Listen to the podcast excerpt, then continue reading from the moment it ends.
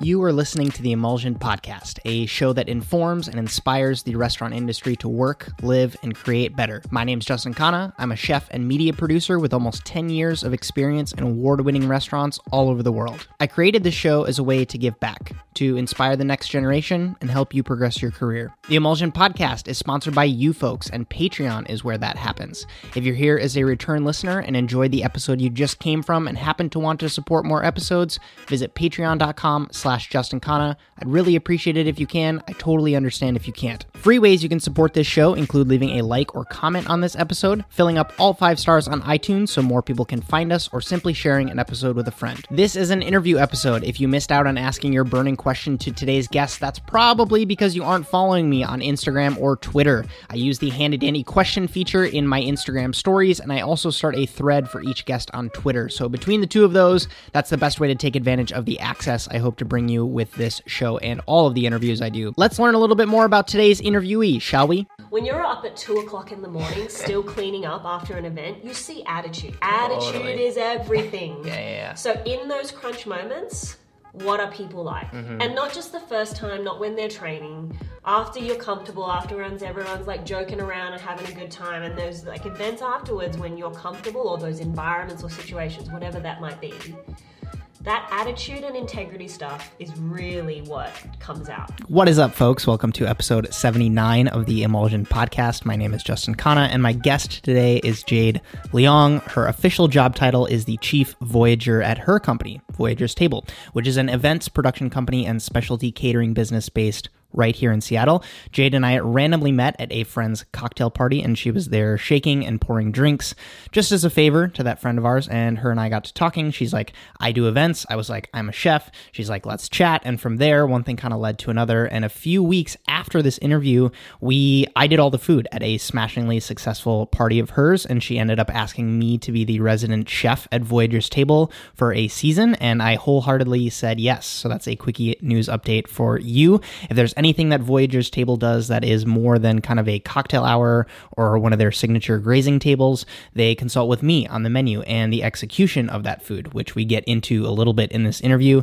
Jade is very quick to admit that she is not a chef as much as she loves food and very well knows the power of food in bringing people together. She is very comfortable with giving me a lot of control uh, with the food at the events that I collaborate with uh, them on, and it makes her an insane pleasure to work with. So I'm very, very excited to announce that and continue working with her going forward. So in this episode, we talk about how to send that first email to a potential client, the key things that she uses when talking about her services, and how one of her products in particular, at the time of recording this, had a 100% success rate when she offered it to a client, which is pretty cool. Uh, running a business outside of your home country, starting from zero and working for free, but working for free practically. I think that was a very, very key takeaway. A quickie tip on how to come up with a name for your brand, the difference between a event producer, a caterer, a wedding planner, and why it's so important to know the differences for yourself if you're wanting to get into events, and of course, so much more. I fueled Jade up with a bunch of caffeine and increased her already bubbly nature, uh, so she truly provided a lot of amazing takeaways for not just anyone following in her footsteps, but anyone beyond. So please enjoy our conversation. For you, I'd love the State of the Union on the catering space and event planning and mm-hmm. maybe chefs in that space and then Yeah. how you're thinking about marketing and what what you're excited about right now Yep. in in what is it May of Okay. almost it's June tomorrow of 2018 Oh my Gosh. Okay, so State of the Union. Okay, so that is probably something that we should cover. Mm-hmm. Is that's my struggle. Is I don't want to be known as a catering business. One because I'm not a chef, right and two that's not actually our core value proposition, Sure. right? Like our sweet spot is event strategy and production okay for powerful connection to help people create powerful connections with a brand or with one another. You know mm-hmm. that's kind of our angle. The catering side the grazing table i just specifically call it grazing tables and dinner parties mm-hmm. is because that stuff facilitates powerful connection. Mm-hmm. So i'd love to talk if, if there's a way to frame it so that it's clear like we aren't positioning ourselves as a catering company but we which is actually even part of why we're having a conversation yeah, yeah. is because i want to be connected to great chefs who do amazing things totally um but I can comment on the catering Yeah, uh, yeah, yeah, situation yeah, in yeah, Seattle because it's kind of lacking creativity. Do it. Just keep. that- Just riff on it. yeah. Riff on it. Go. Okay. Yeah. Um. So what what is that for you? Like, what are you frustrated with, and why why position yourself like that? Because I get like that too, Mm. where people hear people want it one or the other, and I've had a struggle with it too, where it's like you're a chef, what's your specialty? Yeah. And I hear it all the time where it's like I can do so many things Yeah. because I've been trained in all these different avenues, but at the same time, it would be great to be known as, you know, the Indian fusion style person, Yeah. Mm-hmm. and you get called for every single one of those parties. And we've talked about this before, where you don't want to pigeonhole yourself. Yep. Um, why not? Why? Why that way? Yeah. Yeah, why do we want it to be that way? Um,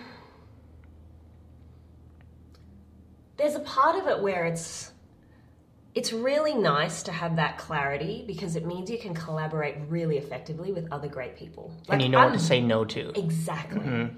And I have had many instances, you know, in the early days and even even recently, where you're like you're tempted to take the work because it pays, and you just know that taking it is going to be more energy, more resources than you actually should be spending.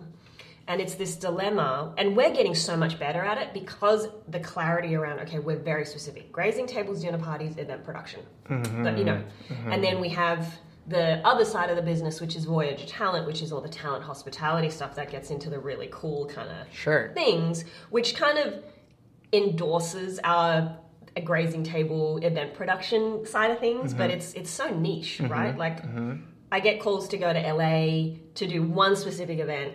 I fly down and I fly back. Right, it's right, like right. it's not the same client every month. It's the same client every year that Mm-hmm. Got asks it. you back for this Yeah, stuff. yeah, Um, but so to come, sorry, Mm-hmm. come back to why do we want to play in that lane? It's because the older I get, the more I realize I've only got limited time and energy to spend on this. I have 24 hours in a day. I have my creative capacity and it's growing, but it's still growing, right? Like with all of us. So if you swim in a lane that's not yours, you're expending X percent more energy, X percent, you know, more resources when you could take that time, especially, and put it into doing something that you do well and generate more momentum and more business in your lane Totally. and then help other people with their, Mm-hmm. you know, their passion projects and stuff. What's So- what's that golden ratio of like staying in your lane, but also like testing the waters in that other swimming? Off the top of my head, like if I was instinctively Mm-hmm. to answer that, it'd be somewhere around the 15% mark Got for it. me. 10 Got to 15%. Right. So, like one in every 10 events, we're stretching ourselves and Mm-hmm. we're doing something that we're not normally doing. But we're also doing it with a client who knows us really well. So, would rather do it with us. Totally. And then it's like, I mean, that's why the stuff with WeWork, I'll do stuff for them or for like makers because Mm-hmm. one, I know the venues, I know the people, and also there's a lot more forgiveness. Sure. So it's it's that dance and the strategy of going, this is a client who has no idea who we are. Let's not try to do anything that's not in our lane Mm-hmm. Yeah, because yeah, we yeah. want to wow them so that they're like mouth open, oh my god, that was phenomenal. Sure. And it's the other side of that is having confidence in what you do, Mm-hmm. right? So, like, people, you know, we get requests all the time to do like plated sit down dinners, and I'm like, I can do it for 10 people, and it's home style, and I'd be there with an apron and like your nonna, and yeah, great, yeah. and it's, uh, you know, family style, but that's not my lane. Sure. So I'm like, I, I don't, um, you know, like it's it's nice, but it's actually I'm much better at this. So if you give me this to work with, I'll give you something that I know because we've done the homework and we're seeing, you know, what the energy of the the event world is like, what gatherings and, and people's parties are like, because that's our job. And we're going to give you something that your guests will not have thought about or considered, and then suddenly their eyes are open. Right. We did an event the other day where, um, for the intellectual property lawyers kind of, you know, Mm-hmm. conference. And it's my favorite thing when you get stuffy, suited, very reserved. I mean, these guys are like trademark lawyers, Uh-huh. like Yeah. like so Totally. Like. so in their yeah, yeah, yeah. Head in the file cabinet. Right. They're taking pictures of the food. Yeah. Like, when do you go to an event Yeah. with a buffet and take pictures of the food? Because it was beautiful. Sure. It was this gorgeous breakfast. It was a grazing table. It's our signature. Mm-hmm. And so, like, these really nerdy, sweet lawyers are like, Yeah, yeah. people taking photos. And I'm like, Yeah, yeah, yeah. this is the best ever. Right, And right. Mm-hmm. that's when you know. That's the satisfying feeling of knowing, yeah, that's why we do this. Totally. So take to take it more like super tactical because there's a lot of Mm-hmm. people that are going to be listening that are trying to get into planning their own events or do pop-ups Yep. or whatever. Yep. What I'm a client and I email you and I say Mm-hmm. Yep. this is exactly what I want. Yep. But it's not exactly what you do as your specialty. Yeah. What is that appropriate response? Do you Sure. do you have a Rolodex of people that you refer them to? Do you try to entice them into your own thing? Like what was what is that wording? What do you use? So the place I start is with the budget Totally. and the scope. And you ask that question. What is your budget? Yes. Got it. Mm-hmm. I'm always on the budget. Because, first of all, it minimizes sticker shock. Totally. Secondly, as you're building your business, and I find this, did this when we ran the startup, building the software, like, I, I want to say a lot of women entrepreneurs struggle with this as well, but I also know guy entrepreneurs who do. So it's Totally. not gendered, but it mm-hmm. can lean towards this. Mm-hmm. You underestimate your value. Right. So the, there's two. The, the strategy of asking the budget is twofold. Mm-hmm. One, you want to know what their their capacity is, how serious they are, and when you start talking money, that's when you either don't get the email back or you're like, oh yeah, here's what we were thinking. So we did an, an event with, I won't say the client, we did an event with a Silicon Valley company, and uh, we, you know, we were talking with them about menus and blah blah. And I asked the question about the budget. The answer that I got was twice as much as uh, what I would Yeah, have yeah, yeah. proposed. hmm And so I, we obviously you want to make sure that people get value. So you don't just do, oh sure, you'll pay twice as much, we'll do it, blah blah Right. blah. Right. It's it's knowing your place in the market. Right, But right. getting the budget scope and their level of, uh, what's the word? Kind of risk aversion Yeah, or yeah. pro risk kind of ness is really important because then you can go, okay, so based on what you've told me, so it's like budget, who's your client, really understanding who the guests are and who's attending. Because if it's like, and then that's where you've got to know your people as well. So if it's like creative people or it's people that you know well, it's Mm-hmm. like, okay, here's how we can move them 20% in a new direction, or an exciting direction. So Right. Mm-hmm. you can offer something. But I find that that initial conversation, asking about the scope, asking about the budget, gives you a lot of information. My preference is always to do that on the phone. Mm-hmm. A 10, 15 minute conversation saves about five to six emails. Got it. So it's really, and it's also more personable, Mm-hmm. right? Like, yeah, I have an accent, so that kind of helps. Yeah, yeah, yeah, exactly. Regardless, you you are if you're thinking about getting into events, it's a service industry. It's like any hospitality job, right? service. Yeah, so you have to be able to interact with your clients Right. and to really woo them to do business with you. And there should be these what I call them red flags. So it's red flags about how quickly they get back to you, um, how quickly they pay the deposit. So there's these little red flags Yeah, yeah, yeah. um, that tell me whether a client is going to be high maintenance Sure. or open to suggestions Mm-hmm. um, or not. Right. And so those are the things that I use. And then coming back to ask me that question one more time because I want Mm-hmm. to make sure I answer it.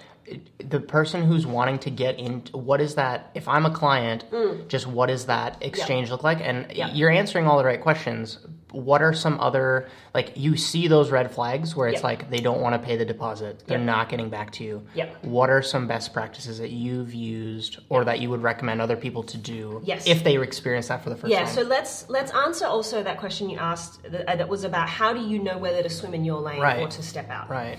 And so what what I like to do in that 10 to 15 minute conversation on the phone or if it has to be by email is here's let me really understand what it is you're looking for. Hmm. Here's what we do really well and I say that. Mm-hmm. I say we specialize in X, Y, Z Right. grazing tables or creating environments that allow brands to really connect with their customers. Tailor it. Use the right language. Use the language that they're looking for. Mm. Sure. Mm-hmm, But make sure it's what you deliver.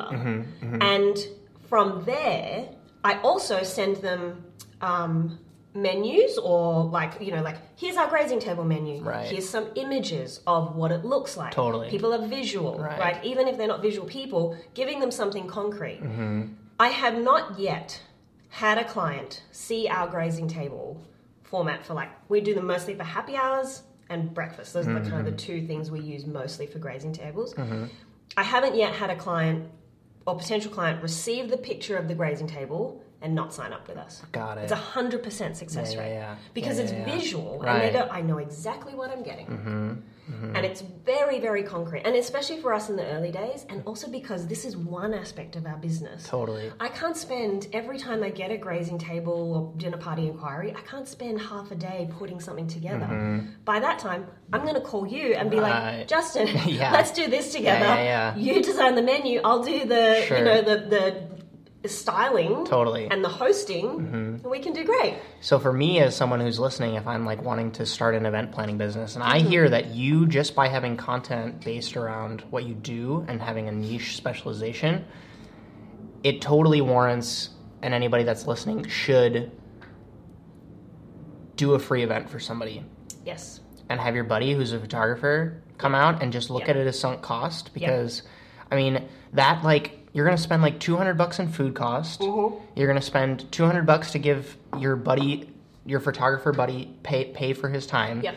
And that 400 dollars is gonna result in four thousand dollars of business Exactly. for you. You know what I mean? Yep. So totally, I and think I'm right there with you. creating the win-win opportunities Mm-hmm. because it's like everybody wants something out of that experience, Right. right? So like how do you leverage your network? Mm. And network's a dirty word now, but it's actually how do you leverage the people that you know that have great talents? Sure.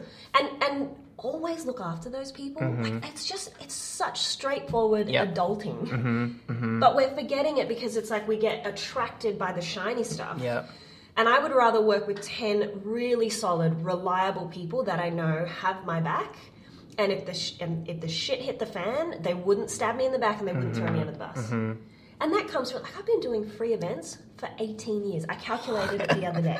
Holy shit. Do you know what I mean? So Yeah, you, yeah, yeah. like, and this is also if if someone's listening and they want to get into this industry, Mm-hmm. Do the time. Like for every paid event you want to do, go find someone that you can do good stuff for. Totally. Volunteer at nonprofits. Like Mm-hmm. like cut your teeth. Nonprofits are so desperate for volunteers. Mm-hmm. Cut your teeth there. There's also a lot more forgiving. Right. And you know what? You're probably going to do a really good job and help a nonprofit to raise money or to get exposure. Totally. That's totally where I cut my teeth. Mm-hmm. And I was thinking about it yesterday. I can trace every single one of the opportunities that I have in the event world now to two things. Constantly throwing really great birthday parties every year. Got it. For all the- yourself. for myself.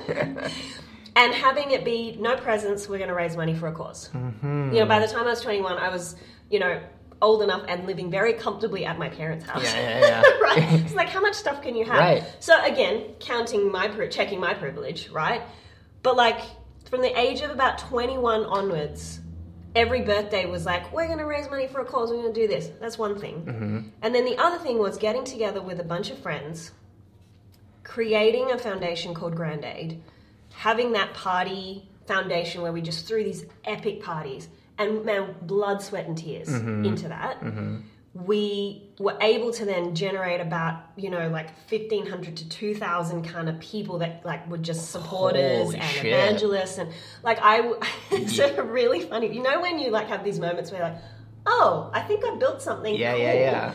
I was coming into the Perth airport and the customs officer looks at my passport. I'm obviously I'm Australian. I'm just like, okay, check me in. I Yeah. don't have duty free, blah blah Yeah. blah. She looks at my passport. She's, are you are you Jade from Grand Aid? And I was Whoa. like, what? She's like, oh my god, I love your parties. Perth celebrity I was like, I'm a personality, you Yeah, yeah, guys. yeah. That's awesome. Um, and so that Grand Aid thing led to doing stuff for Global Citizen, which led to the festival in New York, and Mm-hmm. and so much of that. Up, and it, what what was it? It was giving my time to Right. something that I cared about. Right. So many good opportunities come out of that. Totally. So, yeah, I Okay. really encourage anyone who is thinking about it, roll Mm-hmm. up your sleeves, get involved, and five hours a week, donate some time. You can still keep a full time job and do that. Right. What what is Voyager's table now and where did it start and the question I had was, where does the name itself come from? Mm-hmm. Is that was that influenced by you? And like, why not self-title it? Maybe that's because you encouraged collaboration so much.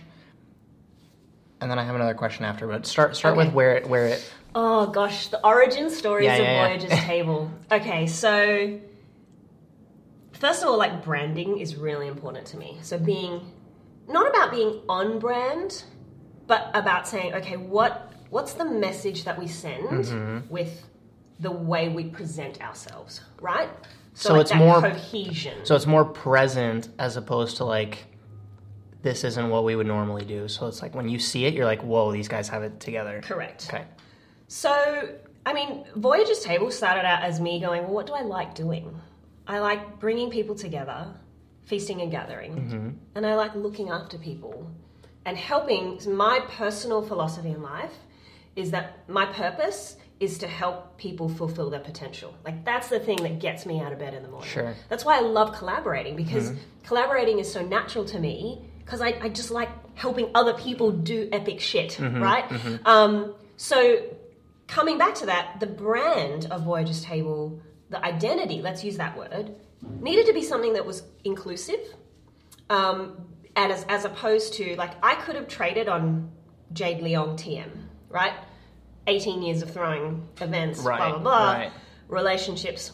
And we initially, you know, so let's try that again. Initially, we were thinking about, okay, well, what's been my MO? I've moved cities every uh, roughly every four years since the time I was 18. So I grew up in Perth, um, lived in Singapore as a kid, lived in Sydney as a kid, moved back to Perth, did high school. When I was 18, I moved to Sydney, and then went back to Perth.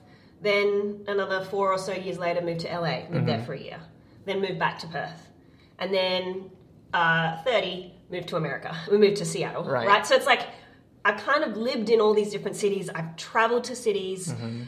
And every time I go to a new place, the way that I've established community is by having people over to dinner. Got it. My, my favorite story that's kind of like a bit legend in my San Francisco friends is I got to San Francisco and I had one friend that I had met. This was probably getting on close to like 10 years ago now. Okay. And so I knew Kylie. And so I rented this Airbnb. At the time, it wasn't even Airbnb, it was like some sort of like vacation rental Totally, thing. right. You know, that's how old I am.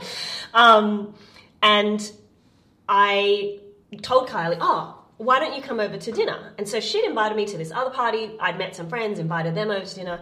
So my second day in San Francisco, I collected 10 people around a dinner table because I'd met somebody at the museum and I'd met another guy while I was sitting at a park and I was like, hey, you guys should come to dinner at my house.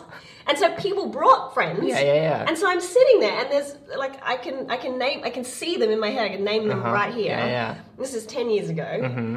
Um 10 people I'd never met more than a month like Kylie Sure. was the person I'd known the longest about a month before. And um, we had a dinner party. And it was like this epic night of conversation and interaction. And those people are still my friends Right. today, have moved to different cities, and we still catch up. And it's like From a cold. from like, a single yeah, yeah. cold, like Ask. literally Yeah, a, a Finnish software developer who I've never seen again. We're still on LinkedIn. Oh, hey, how you doing? Right. it's so crazy. So the whole Voyager's table thing is because it's literally like My whole life has been traveling to different cities Uh huh.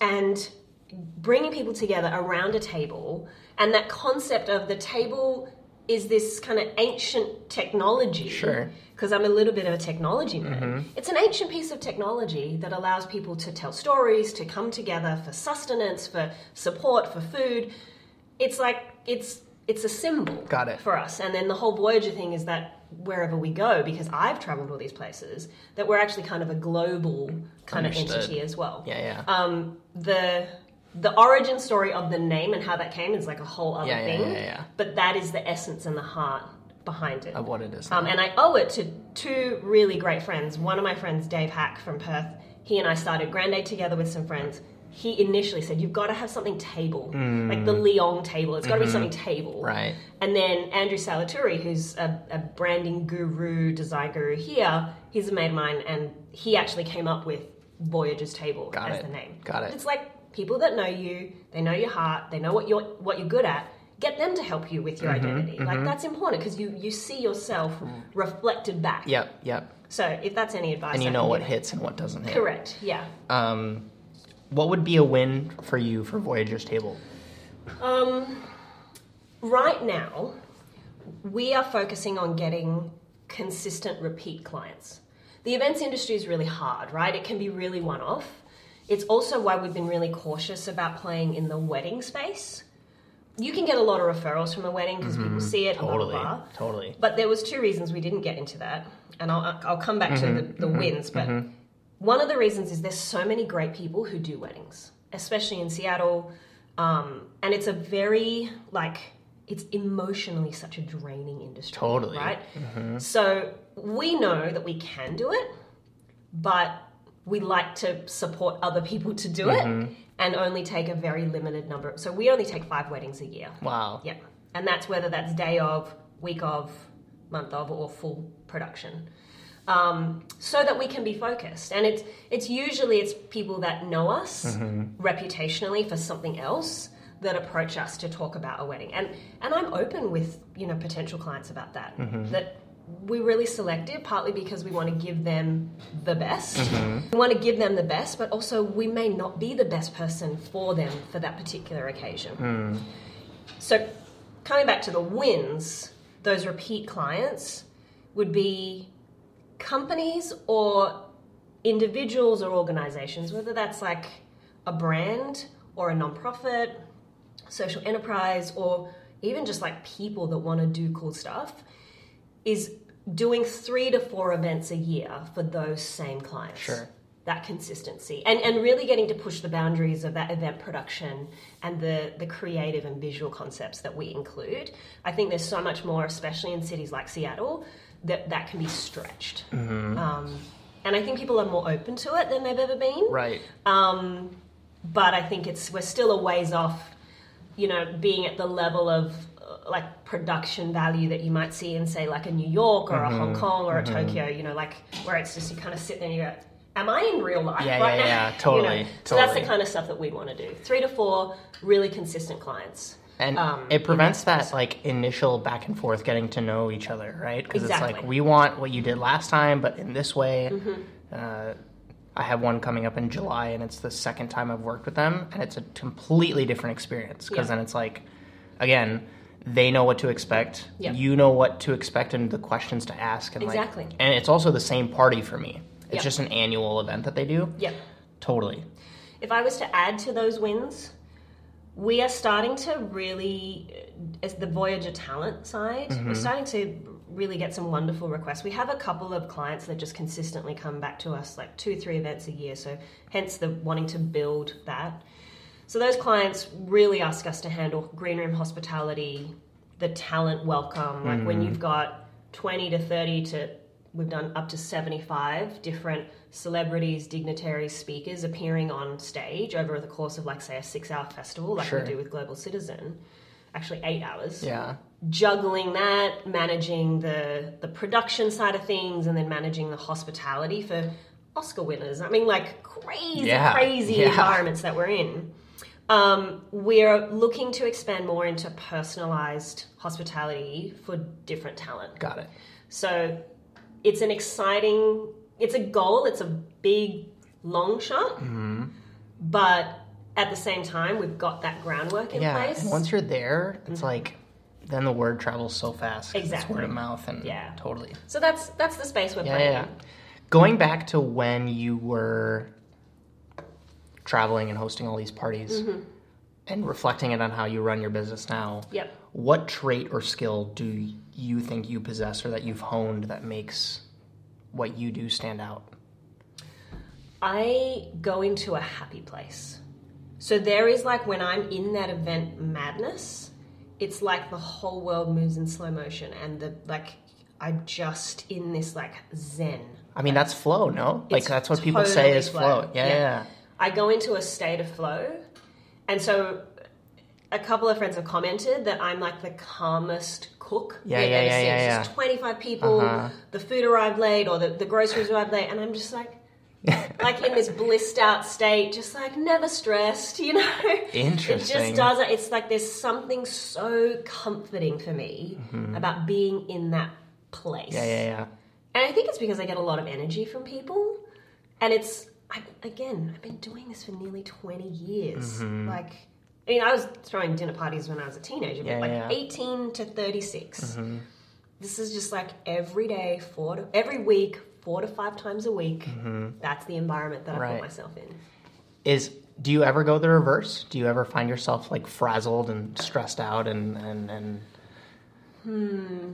Because I would say if if I was trying to dissect you, I would because I have the same thing where Mm-hmm. I was never the screaming chef. I was never the the berating Yep. tradition. Like, what do you think of? Yeah. And to me, control is the thing that I like. I love. It's why I don't like drinking because I feel like I lose control over my senses. It's Yeah. why I don't like, you know what I mean. Yeah. Um, so maybe that is that, that is that word for you. I don't know. Yeah, I would agree because I can think of times when I've been flustered. Mm-hmm. And it's funny because there are moments when I'll have team members that know me well look at me and go, What's happening? Yeah, yeah, Because yeah. they'll see it on my face. I just look like I'm a woman on a Mm-hmm, mission. But that's also when I'm just like, I'm focused and I'm getting my job done. Sure. Um, it's my don't F with me face. Yeah. You know? Yeah. Um, but there are when we the first ever really big festival we did, when your partners are also stressed and there's miscommunications Got that it. happen. Got it. If that's the first time you're in that environment, like Mm-hmm. this was the first time I've ever I had ever done something of that scale, Mm-hmm. and I have learned since then that there's probably very very few times where it'll be ever that crazy. Sure. And now also we've already been through it once, so you're like, oh wait, Mm-hmm. Yep, I I've don't have to poop my pants. I've seen this before. I, yeah, you know, so it's like you have to have those experiences, and and this is why I'm all about people volunteering or doing whether it's an internship or just Mm-hmm. helping out, because you can br- you can break that ground Right. for yourself. Right. It's like, oh shit, I am supremely under pressure Mm-hmm. Yeah, right yeah, now. yeah. And you get that feeling and you, you understand what that feels like. I would say, I want to say it was like five, six years ago that was like the biggest, like, okay, that's the major Mm-hmm, pressure. And then you realize that everybody else in that environment is also shitting their pants. Sure. So in the aftermath, you're like, oh, okay. So no one, no one didn't want me back. Nobody, you know, like wasn't happy. They were like, you were amazing, and how the heck did we pull that off? Mm-hmm, And so, kind of breaking the ice on that stuff. So, but yeah, definitely had that feeling. Sure. But it's when you don't know what questions you can ask. It's it's the control, right? Mm-hmm. It's like, and and so now. I am. I over ask, and I explain why I over ask Totally. to my clients. It's like Totally. I, I sent an email yesterday Yep, and I said, yep. I do apologize for all these emails, but Mm-hmm. we want to ensure, given this is our first time working with you, we are an extension of your brain and we can anticipate everything that you need. That's so Especially in the talent stuff. Mm-hmm, Because the talent stuff, most people are faking it. Uh-huh. Actually knows what they're doing, but don't tell anyone. So it's like, oh, okay, you don't know either. Right. So let's not know together. Yeah, yeah, yeah. I got your back, man. Got Like, it. And you actually earn a lot of respect Mm-hmm. and relationship, particularly because like some of these production guys, they've seen everything. Mm-hmm. One of my buddies, he he's been the, the the tour manager for some of the most major stadium shows in the world. He's not fazed by Yeah, it. yeah, You can try to impress him, Right. but you know, it doesn't matter how many Grammys you got on your shelf. He's like, I know what you look like when you're in dressing room without your makeup Yeah, on. yeah. It's very like humanizing Sure. to be behind the scenes like Sure. that. And so I think, especially with the talent stuff, you there's a lot of respect for the skill. And I have seen some performers, and I, I, I won't say who, but there was a performer who was going through extreme physical pain. Got up on stage, flawless rehearsal, flawless performance, got off stage, had to be taken to hospital. Wow. Like like Yeah, when yeah, you yeah. and that's that's where it gets clutch. Uh-huh. So when you're in those environments and you're just like, oh my god, what do I ask? You know, people are used to you asking stupid Mm-hmm, questions. You do it in a way that's respectful. You try to do it to the right people who Sure. seem like they have time for you. You know, that's. I'm giving away too many of my Mm-hmm. yeah, trade yeah, yeah, secrets now. totally. But uh, there's an author. I just finished his book called Principles, and he talks all about radical transparency. and it's just so. about this book. And it's so. powerful. Yeah. Just because if if I see what your chips are and you see what my chips are, Mm-hmm. Yeah. and we show each other what our cards are, Yep. then there's no like Yep. I, if I would have known this, I Mm-hmm. could have done this. You know what I mean? And just by, it's so underrated, and, Yeah. and some people are so, it ekes them out to ask those questions Yeah. because they think that they're going to be seen as not having all the information. It's an ego thing, Yeah. right? And once you can cast that aside and be like, we both want the same thing. Mm-hmm. Yeah. Let's work. Yeah. Totally. And I, I will say, if I was to give advice to a younger yeah, yeah, yeah, um, you're gonna get people that are just dicks. right? You are. You le- you legitimately are gonna get. There's gonna be one in a hundred people, but they will not. Either they will not last long in the industry, whatever industry that is, Mm-hmm. or other people will know that that person is also a dick. Right. So, and excuse me if I'm Yeah, using yeah, language no. we can't use in the podcast, but it's like I, I the the longer I live, and I'm really not that old, but I'm old enough, right? Uh-huh.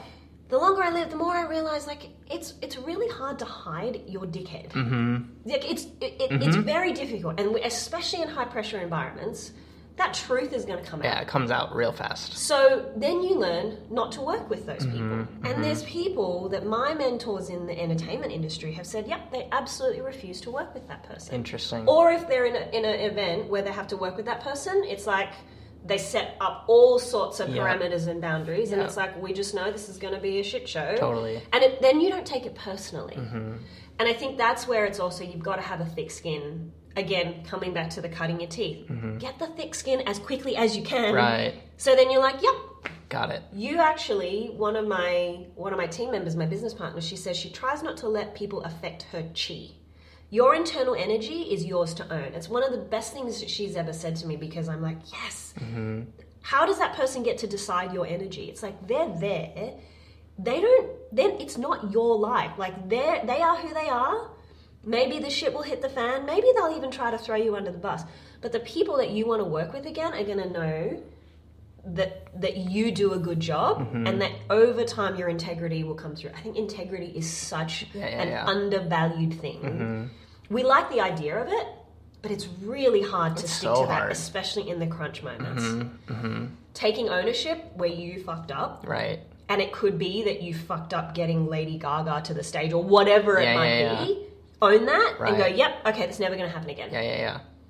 People know. Totally. Yeah. Totally. I'm gonna tell a quick story because it's I, it's very. Also, I'd It- like to say for the record Yeah. that that didn't actually happen. Lady Gaga was not late to the stage. Her team were very happy. Yeah, yeah, yeah. there was a day in culinary school where we were doing. There was a class in like. So my school is like Hogwarts, right? Mm-hmm. It was in the fourth floor of this grandiose, big, huge building, and it was like an old building. So the floors are not like the floors are like one floor is like one and a half floors. Oh wow, yeah. and it was like the on the fourth floor in this all the way at the end of the hallway and i overslept for the class and it was like one of like the a Hogwarts story. it was like one of the two days when we were it was a butchery class so normally we were in the butcher shop it was one of the two days that we were in the classroom and i overslept and i just woke up and i start i put on my stuff and i ran i ran i like ran all the way up the stairs four floors up I like took like what like 30 seconds just to like kind of catch my breath before I walked in. And I just walked in. Person is lecturing. Everybody like looks at me. Of course, like super Yeah, you're, like, stereotypical thing. And. I'm like, "Oh my god." And I just sit down in my chair, I like get out my notebook and I like start whatever, taking notes or whatever. And the instructor goes, "What happened?" Mm. And I just looked at him and I go, "I'm just late." And then he was like, "Okay." and it just like completely ended the conversation. And people like two weeks after were telling stories about how that happened because it was just like such supreme. There's a lot of shitheads, dude. Yeah. There's a lot of people who would have been like, I got caught up in traffic, blah Yeah. blah blah blah, like Yeah. throwing excuses at your Yeah. face. Yeah.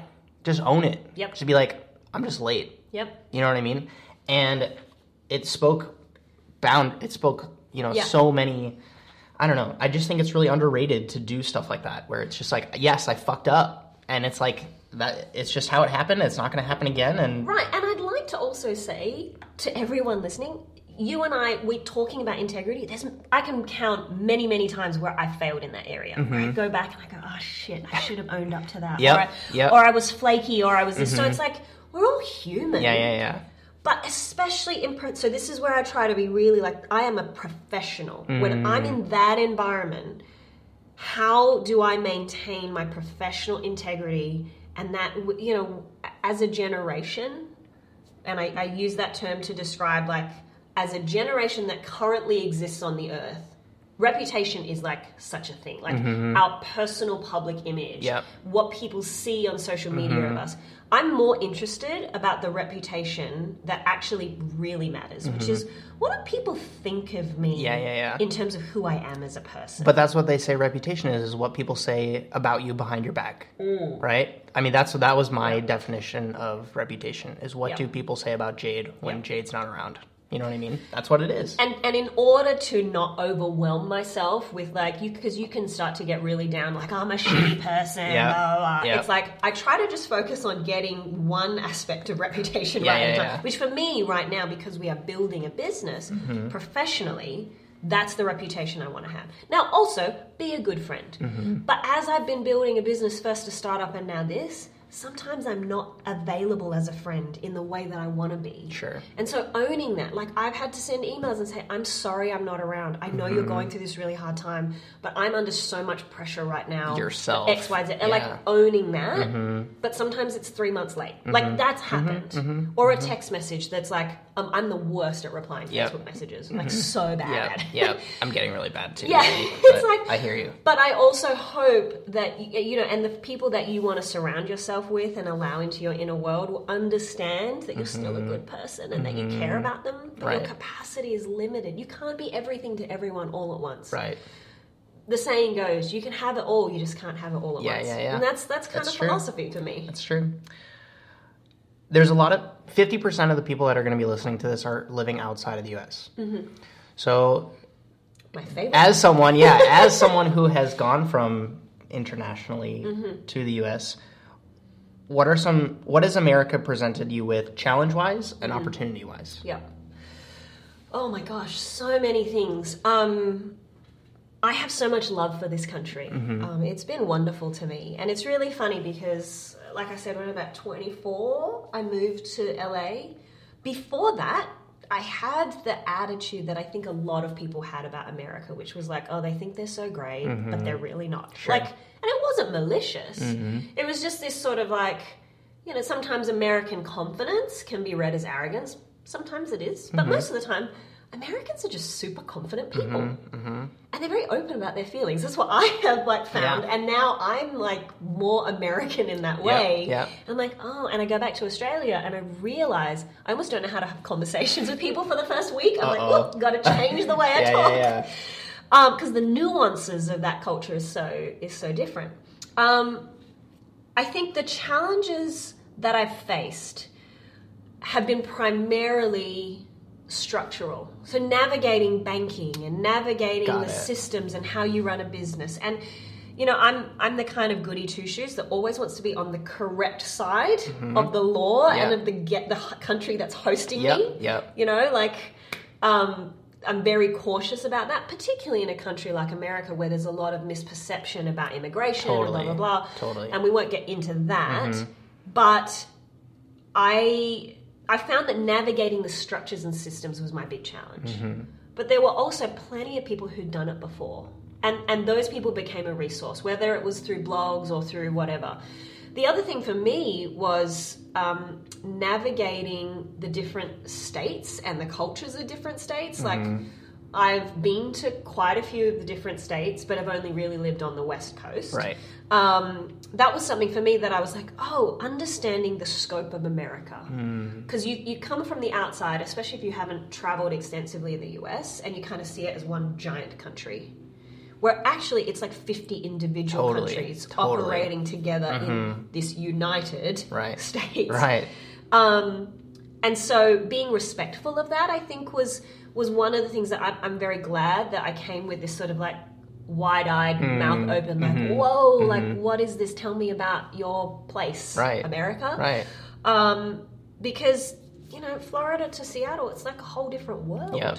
Yeah. And some people will never go to either of those It's places, true. and they will live their entire life in the in the US. That's true. Um, So definitely a challenge navigating, and there's a lot of complexity because the state laws are different to the federal laws, and just being across all of that. Um, I, I'm if we want to touch on visa stuff, I'm really lucky. Australians that have specialty qualifications can, you know, there's a special it. visa for us. Yeah. So I didn't have the same challenges with visa or work permit stuff that some other countries will have. Right. Um, forever grateful that my Yeah, yeah, parents, you know, emigrated to Australia Mm-hmm. and I was born and raised there. Um, so I can't kind of talk about that as much. Mm-hmm. Um, but I can say, do your homework. Mm-hmm. Like, get get advice, get as much information you can, whether it's about immigration or law or like finance, because the financial structures here, for me, that was one of the biggest challenges. The whole credit thing, I did not understand that before Yeah, I yeah, moved to yeah. America, and it's so different.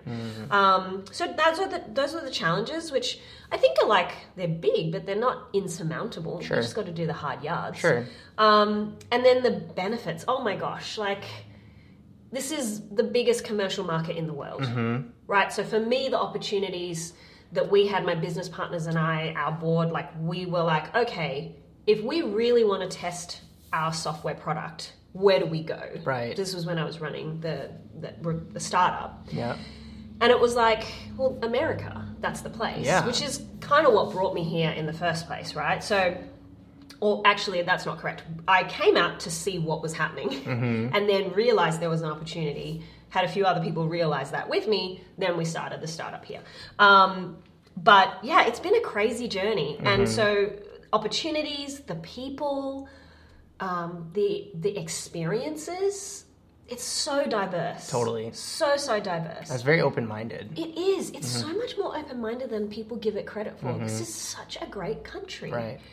I I think what people have seen is unfortunately the that kind of impression mm-hmm. that the mm-hmm. world gets of mm-hmm. America, which when when I lived in LA and that I and I've had since living in Seattle, it's not the case. Like people people are so genuine and they're so interested in me as a person and my story and oh my gosh you're from australia and tell me more about that like Sure. there's this curiosity Yeah, yeah, yeah. um, partly because it is already such a diverse country, right? I think that's such, such a benefit. Um, so yeah, economically, culturally, it has expanded my view of the world and my scope. Um, but yeah, definitely from a business perspective, like you kind of want to test your mettle in the biggest market in Yep. the world, and this is where to do it. I mean, it seems weird for me to say that we don't, as someone who got brought up in the American school system, it's also not something that like we don't learn about how to do your taxes Yep. and how what credit is and how to establish an LLC because frankly. The system is set up so that you and I are like the 1%, the Yeah. people that have a business. Yeah. So it's like, it's silly to tailor things focused, unless you go to a business school or a law, something. But Which is so funny to me because it's a country that's built on entrepreneurship. entrepreneurship, right? And capitalism, right? so I mean, I certainly I've been going through those things too, like how to figure out how to establish this and what does payroll look like and what does a 1099 look like to create. So what are when you were going through that, Yep. was it Google was your friend and you whatever or were there some specific resources that you found valuable? So yes, Google's your friend, Mm-hmm. but number and this is my always my mo: people. Got it. Get around smart people. Totally. The best resources I ever got in my business was a really great accountant. And that, especially if you have business partners, like we're governed by a board, partly because of the way that we need to be structured to ensure our compliance with all the XYZ mm-hmm. dots and dots and I's and mm-hmm. T's and crosses and whatever. Mm-hmm. Um, starting an L, some people may not need to have that level of complexity. We like it because it protects us from just like it sh- demonstrates good governance and having been involved in you know philanthropic kind of advisory stuff good governance is something that when you're looking to take on investment when you're trying to attract funding or trying to grow um, it's gonna be like a little Yeah, noise. little bump. um, when you're trying to grow, that stuff really helps you. And I learned that the hard way from Australian business stuff. Um, the other key piece of advice that I would say to anyone starting their own business, especially if you're involving partners, have company representation and have your own representation. Got it. And have them separate. Yeah, yeah, yeah. We had an experience in Australia where the company representation was also the representation for one of our partners. Now, nothing crazy bad happened, but towards the end of that business, I could see that there was a conflict of interest happening Mm-hmm. that worked in the favor of the partner, not in favor of the business. To the extent that two years later, we were still dealing with that unfolding for that. Mm-hmm. Now, we're not talking about a huge, like financial or whatever. We, we got really lucky Right. Mm-hmm. that the fallout was very minimal. But a business partnership is a marriage. Mm-hmm. You need to be as serious. Like, I cannot emphasize this enough. I could not do what I do with our partners and our great board, but be so selective who you have. Make those people prove themselves, prove yourself to those people, and do the homework. Mm-hmm. Because a bad partnership is as bad as a bad marriage. Do you practice the same kind of like conversation having, or maybe even more, with your partners as you do with your clients? When like we talked about radical transparency before, right? Like, Way more. Do you Yeah. have those conversations of like, what happens if your sister dies tomorrow? Yeah. You know I mean? You have those conversations, Yeah. yes. And what I like to do in this, so in, if you if we take Voyager's table in, into account, like so, if I'm talking about our current context, mm-hmm. right? We work together. I like to bring people into the business on a contract 1099 kind of basis. Which, Right. and for those listening overseas, mm-hmm. it's 1099 is like an external contractor. They provide contract services to you. They're not an employee, so you don't carry that same burden, but mm-hmm. you're able to work together closely. Legally. Correct. Mm-hmm. And it protects everybody, you know, kind of keeps all the th- lines clean. Sure. It's a great way to, especially in event environments, there's high pressure, we do those stuff, do that stuff together, you get to know people real fast. When you're up at two o'clock in the morning, still cleaning up after an event, you see attitude. Attitude Totally. is everything. Yeah, yeah, yeah. So in those crunch moments, what are people like? Mm-hmm. And not just the first time, not when they're training. After you're comfortable, afterwards everyone's like joking around and having a good time, and those like events afterwards when you're comfortable, or those environments or situations, whatever that might be. That attitude and integrity stuff is really what comes out. Yeah. So the people that I work with, I know super clutch, will get the job done no matter what. Totally. And then as a leader, as a manager, Mm-hmm. creating opportunities also for people to take ownership. Mm-hmm. Because if you if you go, oh well, this is my business, and you don't, get it's like it doesn't work like that. Right. All of our team have personal ownership over our brand, over our relationships with clients. And that's why I know I can be in Australia, like I was telling you. Mm-hmm. Sure. Was in Australia, the team was doing an event without me, and the client is so happy. Yep, yep, yep, yep.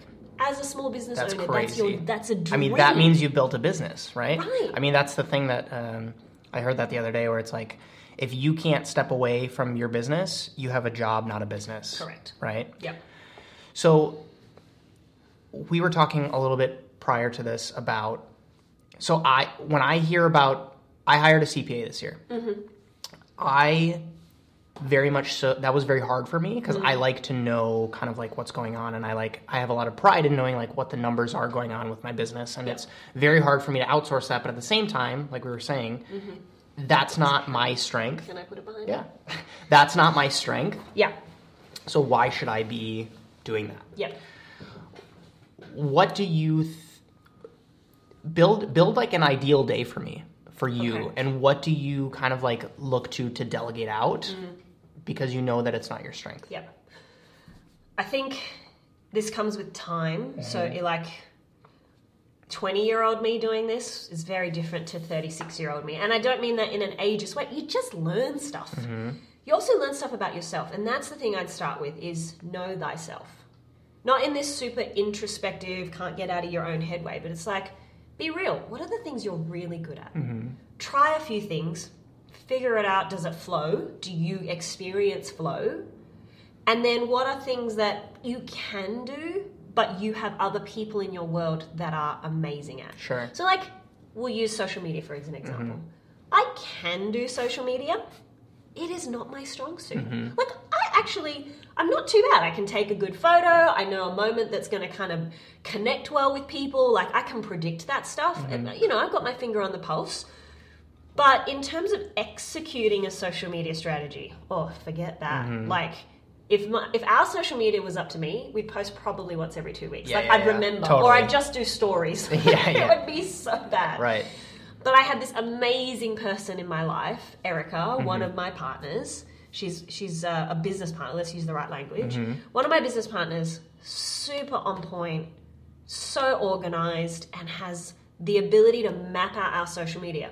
All our awesomeness on social media. Like I get these lovely comments from people like, "I love following your social media," but we're like, we're new. We're not doing anything crazy revolutionary, but it's it's hitting somebody in the sense that they can really connect with Mm-hmm. it. They are liking what we're putting out, and it's authentic to us. Sure. There's no way I could execute that. Got it. So it's like for me, it's figuring out what am I good at. I'm good at this right here. I'm mm-hmm. good at having a conversation. I'm good at strategy and vision and, and kind of getting people excited about what the possibilities are. Mm-hmm. I have good energy for that, right? So then that's what I should be doing. Mm-hmm. So most of my day is relationships, meetings, strategizing, dreaming dreams about events, and then going, all right, the the let's let's break it down. Okay, about a third to half is going to be that business development, relationship management, Sure. vision casting stuff. Mm-hmm. Then the other half is putting that down to paper. Because there yeah, there are aspects of the logistics and the planning that mm-hmm. I am very good at and can do well. With your almost 20 years of experience, right? Like you know the questions to ask about like are they going to have an ice machine? You know what I mean? Like all those little Exactly. Totally. So again, that's your Malcolm Gladwell calls Mm-hmm. it the ten hours thing, right? So what's your ten thousand hours? Sure. Do those things, and then like initially, I had to do some accounting things, some like of the legal stuff, and then the more the more you can grow, the faster you want to outsource. Mm-hmm, So like now, I just know how to invoice a client Yep. because you know proposals have to go out quickly. We have a 24 hour turnaround on all our proposals. Sure. Um, and if if it's a bigger scope, we ask for more time, or we say here we set set clear boundaries. Got it. Oh my gosh, Yeah. so important. and be accountable to those boundaries. Like sometimes stuff happens, and it's like that saying that that Mm-hmm. Yeah, yeah. ownership, right? Yeah. The integrity. It's like sometimes stuff happens. Like I've had family members who haven't been well this year. We've had all sorts of things happen personally Mm-hmm. that really interrupt your ability Totally. to do stuff. Totally. Be honest. Yeah. I'm very open, and I don't mean it as a this is an excuse. It's like Yeah, yeah. this is literally a very challenging situation right Mm-hmm. now. This is when I'm going to have this to you. Thank you for your patience. Totally. So that that I think, and you said it, and I was gonna say it if you didn't say it, but when you're being when you're delivering that bad news, it's so much less of a sting if you're able to present a solution Yeah. right away. You know what I mean? Yes. And to me, that to me as someone who has experienced delegating, if you're gonna come to me with a problem. And I heard this again on another podcast where it's Mm-hmm. like, don't come to me and tell me that we have a problem. Tell me we have a problem, but then be like, these are three solutions I came up with. This is what I think is the best. What do you think is the next two? And that makes it so easier for someone like you to be like, bring. Then you bring in your 18 years of experience, make a decision, and then we can all move on. Yes. Do you know what I mean? Exactly. I mean, we rescheduled this podcast like twice, and Yeah. it was so easy. You Yeah. know what I mean? Like we don't zero issues, Yeah. right? Exactly. Because it's like doesn't work here. I have this area free. Is Yeah. it free for you? You exactly. know what I mean? As opposed to sending five emails backwards and forwards, like, oh, I can't do that. Time. Yep. I'm like, Yep. and not that we do this, but Mm-hmm. I get those emails and I'm like, no, no, no, you can't do that time. Give me windows when we can put something in. Totally. Also, scheduling things by emails is like death by Yep, emails. stupid, I hate that. stupid. Mm-hmm. So minimizing emails. Um, okay, so that's that's a lot most of the day. Mm-hmm. Um, I twenty percent, 15 20 percent is going to be connecting with the team. You know, whether it's talking with Erica or, or trying to, because she's she's the one who keeps me on track with this Mm-hmm. stuff. And there's certain people in our business that I know we wouldn't be where we are without them. Help. Yeah, there's sure. just no way. Um, and so, doing your best to stay on top of the stuff they need you to do. Mm-hmm. It's an area I'm still growing in, so being very open. Like I miss deadlines for Erica all the time, but we have strategy. So again, Got it. Follow up strategy. She knows that if I'm under the pump because yesterday, for example, was hustling out a big proposal for a client in LA. It's a big deal. It's important to get it right. Mm-hmm. Sure. I always try to write emails that they can respond with, "Yes, let's do it." Like Uh-huh. that's Yep, that's what yep, I'm shooting yep, for. Yep. Um, so in order to do that, I sometimes take a little longer to frame the language, make it a no-brainer. Totally. Which then takes me away from being able to do approval of social media stuff. Mm-hmm, We have a Slack communication platform. Yep. She will Slack message me. Here's the image. Here's the caption. Are you cool with it? I take two seconds to reply. Perfect. Yes. Or copy the caption, edit it, back it goes. Got it. When I have more bandwidth, we go into our spreadsheet. I can plan. I can respond to each individual thing. We can comment. We can workshop. But it's that trust, hmm. and it's having a process. So we've built a process that when she knows I'm under the pump, and I can be honest with her and say I am barely keeping my head above water right, Right. now. Right. She knows how to get things to me, so I can help her. So I can make it easy for her to do what she needs to do. Sure. So it's that. It's that. You know, you navigate these things. You figure out your process, and and Yeah. you know, Yeah. team dynamics and making sure that those are good. So she knows, like, she's like, Jade, I need this. Or I'm just going to do this. You know, like, Totally. and she knows she can be real with me on that. I'm gonna rapidly switch gears into some rapid fire questions. Do it. What's the best meal you've had in recent memory? Oh my gosh. Uh, I'm like totally blank. It doesn't have to be here. I'll give you. I'll give you. I'll let's let's move on to another one, and you can think about it. It's a Saturday morning on your first day off after a work week. Mm-hmm. It doesn't have to be a Saturday, but it's your first Yep, day it's off. my first day off. You're like standing in front of your kitchen. Mm-hmm.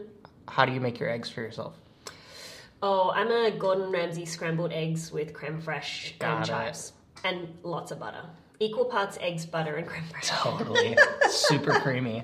Would it change if you made eggs for Erica or no? No. Same. Unless your- there were dietary restrictions, yeah, yeah, that would That's be your favorite way to make eggs. Yeah, and I have said this to you so many times. I'm a cook, not a chef, Mm-hmm. Yep, right? Like, yep. it's people come to my house, they know they're going to have full happy tummies, but I'm not going to be Michelin, Mm-hmm. Yeah, yeah, yeah. you know, fiddly Fancy. diddly. Yeah. Name an ingredient you're obsessed with right now. Cheese, Cheese. Parmesan cheese. Yeah, yeah, yeah. Yeah. I mean, it makes everything better. Yes. Parmesan cheese and Middle Eastern spice blends. Got it. So I'm that's so you know how we were talking about you're exploring Yeah, yeah. India. Uh-huh. I'm like I want to understand the spice blends of the Middle East and the different kind of. Mm-hmm. I made a really good morel risotto the other day with Ooh, parmesan. nice. It was super good. It. I mean, maybe you don't have an answer for this. Maybe you do. Is there a cookbook that you've gifted most, or are most likely to recommend that you've got inspiration from? Yes. Okay. Uh, Stephanie Alexander's The Cook's Companion. Okay. Anyone can use this cookbook. It is structured differently in that it is structured by ingredient. So I have some asparagus and I will go to the asparagus section and it will tell me what goes well with it. It's got some amazing recipes. Plus it's Australian, so it's kind of just a bit different. Yeah, yeah. It also tells you what the different ways are to prepare it. So if you're a beginner or if you're like an experienced chef mm-hmm. just looking for some Yeah. inspiration in the moment, that is the number one book I recommend everyone to Okay. own. Cool. I don't have that on my shelf, so I Yeah, definitely it need to. It's well worth it. Yeah, yeah, yeah. It's also pretty. It's like a pretty multicolored book, so Totally. it's good fun. Totally. Uh, is there a technique that you're in, you're intimidated by still in the kitchen?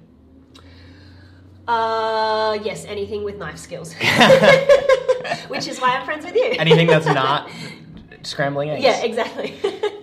You get a call right now after this interview that you just won an all expenses paid trip to eat at your dream restaurant, and when you get there, there's someone you've always wanted to talk to waiting to have dinner with you. What restaurant is it, and what person is it? uh, it's Osteria Francescana, Uh-huh. uh, and I would have dinner with Amal Clooney. Okay, yeah. Fascinating. Like, All right, tell me about Yeah, your yeah, brain and your life, and what are you like as a person? For real though, Yeah, for real. we have like two and a half hours. yes. Um, did you think of a best meal? Uh, yes. Actually, so it was on Sunday night, Okay. and it was at Nook in Vancouver, English Bay, beautiful sunset.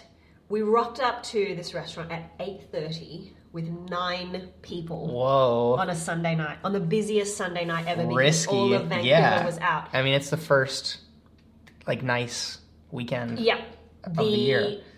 The servers and the bartender were so incredibly accommodating. And now, like, you know, like I'm in yeah, the industry. totally. We entered apologizing. Right. We were like, we get it. If you can't take us, no stress. We just we didn't realize it was going to be so crazy because usually Sunday nights are Mm-hmm. Yeah. kind of chill. Yeah.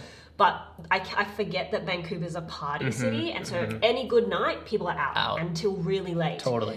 So it was good because of the people. It was a cluster of motley friends who had never met each other. It's kind of my favorite Mm-hmm, environment. Um, the food was amazing. The the whipped ricotta toast with honey and pecan nuts. Totally. like, Yep. So simple Yeah, and yeah, yeah. beautiful. Uh-huh. Um, but it was actually the service was just. I was just like, Yeah. how are you so nice to us? You have no, you have no reason to. And they were so accommodating. We like apologized, and then at the end also were like, we want you to really know, Yeah. like you were so good to us. Mm-hmm. Mm-hmm. They were so great, and like we made it clear, we totally understand if you can't accommodate, so Right. please don't, Right. you know, feel pressure. Right. And they were just so cheerful. No, we'll get drinks at the bar. Got you. Cool. Have some drinks. Yep, guys, we've got your table ready. Mm-hmm. Like they finagled some tables to make it work for us, and you're like, wow. And then all of us individually, without having a conversation, tipped twice as much Yeah, as we yeah, would yeah. normally, more For more than sure. plus plus. For sure. Because we were like, how could we not? Mm-hmm. So, you know, we really looked after the server and the bartender because they had looked after us. So that was Right. that was my most favorite meal in recent memory. That's good. I'm going there next week, so maybe Oh, I'll great. have to check I'll out. send you my list. have a have a drink down there. I know I said this was going to be rapid fire, but there's two questions that I want to dive a little bit deeper into. okay. One is you were talking about when you're at when you're at that moment in the event where it's a crunch moment and someone new has been brought on on a 1099 and you're kind of evaluating them. I always like to ask what do you look for if you're sitting like if I'm wanting to work for Voyager's table, what are those questions you ask to Yep. either kind of like raise those red flags right away Yep. or kind of like tease out this person is a good fit for me and my business? What are those questions that you ask or what Um, qualities you look for? initiative first and foremost. Got it. So initiative that is aware of the Mm-hmm. other people and what they're up to. So you can show initiative and then be careless with it and then it causes more problems. Got it. I really so it's it's that emotional quotient Yep. combined with initiative Mm-hmm. that someone's like, okay, I, I know what I'm good at. I offer a suggestion. This happened the other day. We had a trainee join us, and it's five o'clock in the morning, and I mean, like that's ultimate Yeah, test yeah, time. yeah. She likes morning, so Mm-hmm, you know. But when you're in that environment, and I'm not a super morning person, I like to say I'm very happy to be awake, but I'm not always sharp. Got it. so it Got takes it. me a minute. Yeah, yeah. And I'm open with that with my team. I'm like, you guys know, Mm-hmm. mornings are not my best time. Let's work together. Let's support one another. So, you know, establishing first, I think, as a good leader, you want to establish that this is a collaborative environment. Mm-hmm. We look after each other. Mm-hmm. Sure. But I have responsibilities and I have to make calls that mm-hmm. sometimes may not gel with what you Totally. are hoping for, mm-hmm. but it doesn't mean your opinion's not important. And that's it. That's something I'm still learning how to do, especially in a business where I work with a lot of friends. Having those hard conversations sometimes is challenging. Um, so I would look for the initiative. I would look at how aware they are of other stuff that's going on Totally. you know, I think, and you would be better to talk to this than I, Mm-hmm. but like, you know, if you're a line cook, for example, you, you have your one dish or whatever. Mm-hmm. And then in, in some events, it's like you have your one job. In our business, there's never one job. Totally. There's, you're doing this right now, and oh, I need to move you over here. And, Mm-hmm. oh, okay, you're on uh, green room registration check in welcome, but actually, we need to staff you over here to look after the president of Ghana because their team has 25 people with them Right. right? That Right, happens. right. So you've got to be so like on it, Mm-hmm. but that doesn't mean everybody's on it the same way. Totally. And so that becomes my responsibility to kind of read the people Mm. dynamics and the skills and say, okay, you're more introverted, you like details, or you're like a gregarious introvert. So let's put you with these one group of people so you can entertain them the whole day. Mm-hmm. You're going to be exhausted by the end of it, but you won't have had to meet 500 people. You've just been with the same people, Right. and you did an amazing job looking after them. Sure. So understanding people Mm-hmm. and then applying that to new new team members. Um, how do they handle pressure? Mm-hmm. But also being a good leader, you don't want to just it's it's not okay to throw people in the deep end. Totally. Right? You Totally. you want to have like a measured risk, measured kind of pressure. Or you're challenging them. Yes, you're challenging them, but you're not like drowning. Yeah, yeah, yeah, like exactly. sticking their head Forcing underwater. them underwater. Yeah, exactly. Yeah, so yeah. Mm-hmm. finding that balance. Um, and um, and then how do they interact with the rest of the team? Mm-hmm. Like, again, our business is so co- cohesive, interactive. We have to have a team that works well together.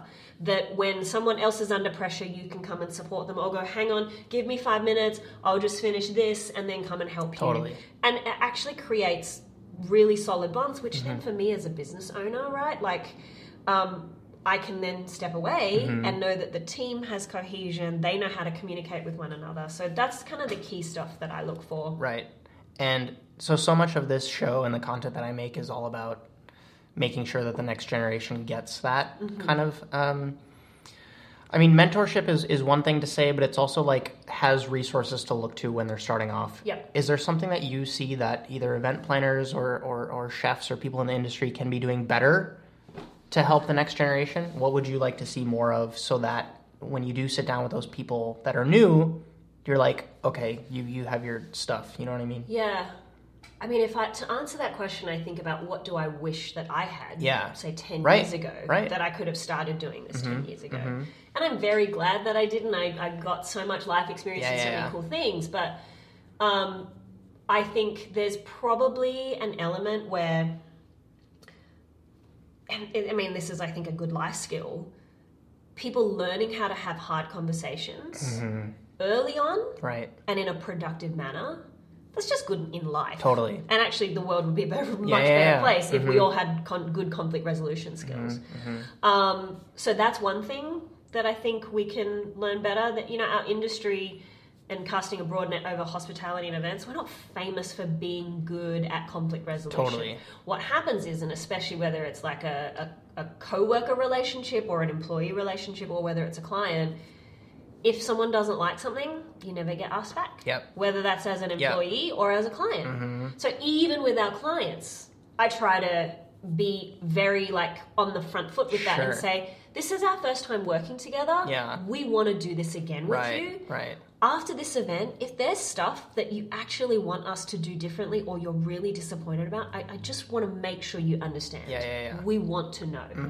And we understand if something happens and you don't want to work with us again, but we hope that we can learn and grow from this experience. I mean, it's like completing the survey Totally, at the end of totally. Mm-hmm, the customer service call.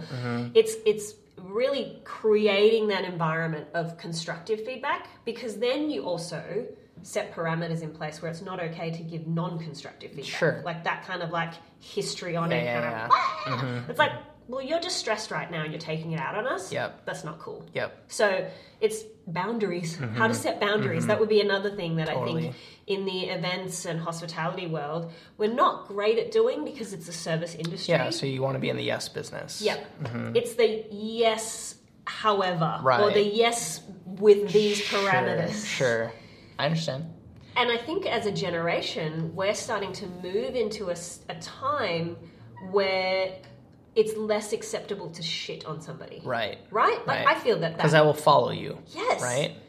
And it's unerasable from the cloud internet being that controls us all. Mm-hmm. true. It's so, so I think having having that um, healthy boundary setting and conflict resolution Got it. go together. That's good. One other question that I was going to ask you, and you kind of hinted towards it earlier, is that you don't want to be known as a catering thing, right? Mm. I've fallen under the same thing as well. Mm. But then when I like tell people what I do with events and private stuff and pop ups and stuff, and mm. there's like, oh, so you're a caterer, right? And so it's like people that and I haven't had this conversation with anybody yet, so I want to talk through it with you because I feel like we're both opinionated on it. Why does catering have a bad rap? Why does no one want? So for me, professional chef, have a restaurant, do whatever. That's like the gold standard, right? Like mm. that's like that's to me that's like being a being a independent label artist, Yeah. right? Like you Yeah. don't answer to anyone. Like Yeah. I own the thing. It's my own food. Whatever, whatever. The complete polar opposite is being a bass player on a cruise ship doing mm. cover songs. That's catering. You know what I mean? It's like this such bad rap. But then at the other end of the spectrum, you talk to anybody and they're like, catering's where the money is. Yep. Where why does it have such a bad rap and wh- like how can we reframe it so that like yes we can do what we love but we're also making money So you know I, what i mean I think the answer is in the question Mhm. kind of thing. yep yep So partly catering has a bad rap because that's where the money is, and the more margin you can get, the lazier you become. So things become mass produced. They become tin foils on those fucking Chafer. chafer Yeah. disher things. Yeah. I do not put those out. Like we did it once, and I was like, Yeah. never again. Yeah. We did it once because, again, in the early days, you take the business where you can get it, and the client was like, "That's just what we want." Mm-hmm. Sure. And again, as an artiste, Yeah. right? You you have to find your lane, Mm-hmm. get to a place where you're confident in it, and be and then go.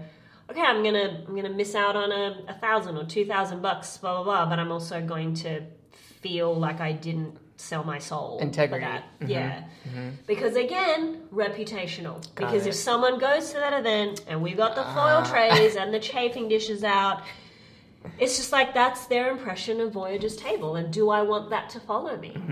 Um, so I think, and this is this is where I, I just uh, I, I am not cautious, but I, I want to make clear mm-hmm. that I have friends who and companies that we collaborate with that we want to work with that are catering companies, and we want to work with them because they're fucking awesome mm-hmm. and they care about what they do. And every time you get them to do food, it is amazing. It is well produced. It's healthy or it's like delicious, and it's it, it there's care. Mm-hmm. But catering kind of has that reputation of being camp food. Totally. Right? Like it's a bunch of foil trays with, Yep. you know, Yeah. heat elements mm-hmm. under them and you mm-hmm. kind of follow a line and you get your mm-hmm. food. I think that's that's partly our struggle. It is probably an identity thing. We don't want to be lumped into that Yep. kind of perception category. Um, also, with catering, the creativity stuff can be perceived to be limited. Like there's there's limited It's opportunities. very cookie cutter. hmm so, I think I think that's a that's a thing. Right. For me, it's that that's not my swim lane because it's not my skill. I, mm-hmm. I actually don't know how to mass produce for a professional event. Sure.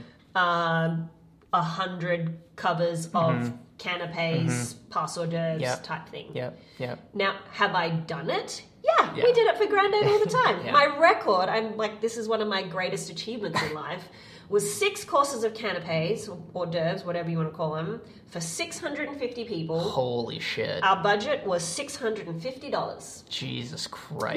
Now, we did that yeah, yeah, yeah. because everybody was volunteering. We all donated our time, so Uh-huh. it was food costs, and I am really good at making a food budget stretch. Yep. Yep. So, like, that's you know that's a life achievement. Mm-hmm. Is it what I think I'm good at doing professionally? No. Mm-hmm, Am I good at helping nonprofits find creative ways to stretch a budget as far as possible? Yeah. Sure. As demonstrated by my ability to feed Sure. 650 people Yeah, yeah, yeah. for 650 bucks Right. but it you know like it in it's that the bit the food production bit wasn't the bit where i Mm-hmm. was actually shining it was in the the sourcing and the resourcefulness and engaging volunteers and blah blah blah Mm-hmm. um so that, yeah it's that it's a tricky thing because we need catering Mm-hmm, companies and and me personally when we're doing large scale event production we need caterers who are excited to work with us who want to do cool things Yeah, yeah, yeah. but we also recognize that has to cost money, Mm-hmm, right? Especially in King County, when you know minimum wage and blah blah Yep, blah, yep. and then food costs, costs of goods is like the number Insane, one thing that yep. most food businesses struggle with. It's like food costs and labor. Right. Right. So then, how do you you know like Mm-hmm. navigate that? Um, yeah, it's it's a really tricky thing. I've thought about completely flipping it on its head and just calling myself a caterer. Mm-hmm. And so that people are like, because there's such a negative sometimes to it, you know what I Yeah. mean? Like if you present yourself as that, Yeah. but you just like, it's un- it's the under promise over deliver thing, Yeah. right? Like if you say like you're a caterer, Yeah. and then you show up and like do what you do is being amazing, Yeah. you basically end up standing out in that category, Yeah. right? Because at a certain point, no one no one cared. Like you have to make it easy for someone to categorize you. Exactly, because Right. if it doesn't make sense, they're not going to. I mean, you can tell someone that you're a boutique event planner experience executor. They're not gonna like. How do you tell your friend about that? Mm-hmm. Yeah, you know what exactly. I mean? Constantly so a we- balance. Language that we have used to kind of also help clarify again about setting boundaries. So Mm-hmm. when we talk about what we do, it's event production and specialty catering. Got it. So the word Got it. specialty Yeah, yeah, yeah. doesn't mean that it's more fancy than someone else who runs a catering business. It's more that it means that we're going to say no Mm-hmm. Totally. to certain types of things because it's, it's not, not our in our specialty. wheelhouse. Totally. Exactly. Got it. So that's kind of the the very plain, you know, sixth grade English because yep. Mm-hmm. you want to have language that is really is able to be understood, whether it's your website or whatever, by the majority of the population. Right. And then it's going, all right, who's my target demographic? What's the language I use to reach them? Yeah. Got it. So Okay. I think it's finding that that balance. But yeah, it's been helpful for us to say event production and specialty catering, particularly in a city like Seattle, and, I, Mm-hmm. and I say this with love, that isn't as fancy Yep. event kind of Totally. you know, out there. We're a, we're a city of introverts Mm-hmm, who like our Pacific Northwest life, Right. and we wear our you know Yeah. um, what's the the the North Face jackets Oh, yeah. and this like, and the funniest story is one of my friends in New York. I tell this all the time, but like I really saw the difference between the two cities, between New York and Seattle. We went out to dinner, and like he's like my personal stylist in the sense that we go shopping and he'll like dress me Yeah, and yeah, I'll yeah. get you know Right. outfits, blah blah blah. We went out to dinner, and I had gone to meet them straight from the office. It was a WeWork in New York that I was working out of. Um, and I'm in my regular Seattle work appropriate gear. Uh, sneakers, black athleisure leggings, and a, like a chambray denim top. Sure. It's it's dressed Yeah. up for the office. You know, it's dressed Yeah. enough. Mm-hmm. He took one look at me with my backpack on my back, my back, and he was like, "The fuck are you wearing? you're in New York now. You cannot be telling people that I'm your stylist if you're going to dress Oh like my this." god. And I went, savage. Oh, brutal Yeah. but true. Yep. And I was Yep. like, yep, It's true. yep. It's so true. And it's, I kind of like that about Seattle, Mm-hmm. right? Like I like that about our city that it's more understated. Totally. Because actually, for me, it's an opportunity. Mm-hmm. It's an opportunity to do stuff that hasn't been done here yet. Mm-hmm. To wow people, to to make a name for ourselves. Where when and we're not competing with quite as many Mm-hmm. Totally. people. I mean, that's why I moved here. Yeah, I mean it's it's fun. Mm-hmm. Um, so yeah, it's kind of good and bad. If there's anybody who's wanting to get in touch with you or ask any other questions or fi- find more about you, where do you want people to find you online? Instagram Mm-hmm. uh, at Voyagers Table. Voyagers Table. I think it's funny. Every time I say my business name to an American, I have to pronounce it American. Voyagers. Yeah, because we don't pronounce our R's, R's. in Australia. Yeah. So at Voyagers Table, um, or you can email us at hello at voyagerstable.com. Got it. Hey, hello, there you are. I hope you enjoyed our conversation. I certainly had a great time, but for now, I want to dive deeper and dissect some of the takeaways. Starting first with that concept of spec work. I don't think this could be a larger enough takeaway, especially in the event space. If you're first starting off, do you want your second ever event to be hosting Elon Musk's birthday party? Fuck no, that sounds terrifying. Like, do you you want event number 347 or event number 2708 to be Elon's birthday? Because then when the bartender shows up with 200 pounds of ice and there's no freezer, or when the dishwashing machine pipe explodes, or when one of the guests' mom throws up just inches of the cake, uh, you'll you might have caught in the interview I bring up that I've seen this before moment, and I think that's so powerful. So how do you get those 300 first events. Start with one spec event and realize that, hey, if this is something that it, I truly want, regardless of whether it's a hot dog food truck or a Cirque du Soleil themed wedding company, you can then offer those services to someone who is already looking for something in that wheelhouse and say that, hey, I'll do it for free. And then you take that and then you document that event and that's how you get event number two. And then you get feedback, and then you iterate, and then event number three. And then you're kind of off to the races from there. Another point that she brought up, but then I was pretty quick to categorize it for her, was this idea of radical transparency. I personally didn't come up with that. That is from Ray Dalio's book Principles, which I really, really enjoyed. I think Jade is super good at saying, Look, I'm overwhelmed right now. I have time to help you, but this is what I need. And these are just some of the things that she's completely open about with her employees. And this is from me firsthand witnessing it at events. And then that will extend to her clients where she'll say things like, Listen, this is the first time we're working with you and we want to do a great job. Tell us how we can can do that. And I feel like that then leads to these rock solid relationships that she surrounds herself with. And I couldn't personally be a bigger fan of that practice. And of course, last up, a topic that I've been struggling with, but also uh, champion a lot in these interviews is the idea of staying in your lane and saying no. Jade only says yes to something like four weddings a year because she knows that weddings are not in her lane. So why say yes to them if she's excited and confident at uh, working with something else? So I think some of the language that she used, marketing herself as a specialty caterer and branding the business in a certain way, are definitely some tactful takeaways that you can use as kind of ways to automate that filtering process for clients. So you aren't getting these random questions because you categorize and talk about yourself in a certain way. Uh, if someone reads your page on Google and it says Polynesian inspired pig roasts, you probably won't get the phone call from someone's daughter's backyard cupcake and tea party, right? And that's okay. It's not the end of the world if if those requests don't come through. But you risk becoming a commodity if you're just kind of okay at a lot of things or you can do a lot of things. Being able to say no is very very valuable and it's something that I'm personally working on as well. It's not to say that you can't expand either. I really liked the fact that Jade is opening is open to experimenting outside of her typical realm where she says between 10 and 15% of the events that she does are kind of challenging and pushing the limits of what she feels comfortable with. And that is how, over time, you're able to kind of improve as an organization. So I really hope you enjoyed this interview. If you're watching these takeaways on IGTV, the full podcast is available anywhere that you enjoy listening. You can also head over to justinkhanna.com slash podcast to see not only this episode, but uh, any of the show notes. You can also make a one-time donation to support this show uh, through that link, or you can even become a monthly supporter of the Emulsion Podcast on patreon.com slash justinkana. If if you have any questions for Jade, please check out Voyager's Table. That is Voyager's Table right here on Instagram, or you can check out her links on any of the show notes, or if you're watching on YouTube, it's down low in the description. Until next time, roll the outro. Thanks for listening to the Emulsion Podcast. I appreciate your ears more than you know. If you enjoyed this episode and you'd like to help sponsor the show, head on over to patreon.com slash Justin Khanna. Other ways you can help out right now include giving this show a review on iTunes so more people can find it.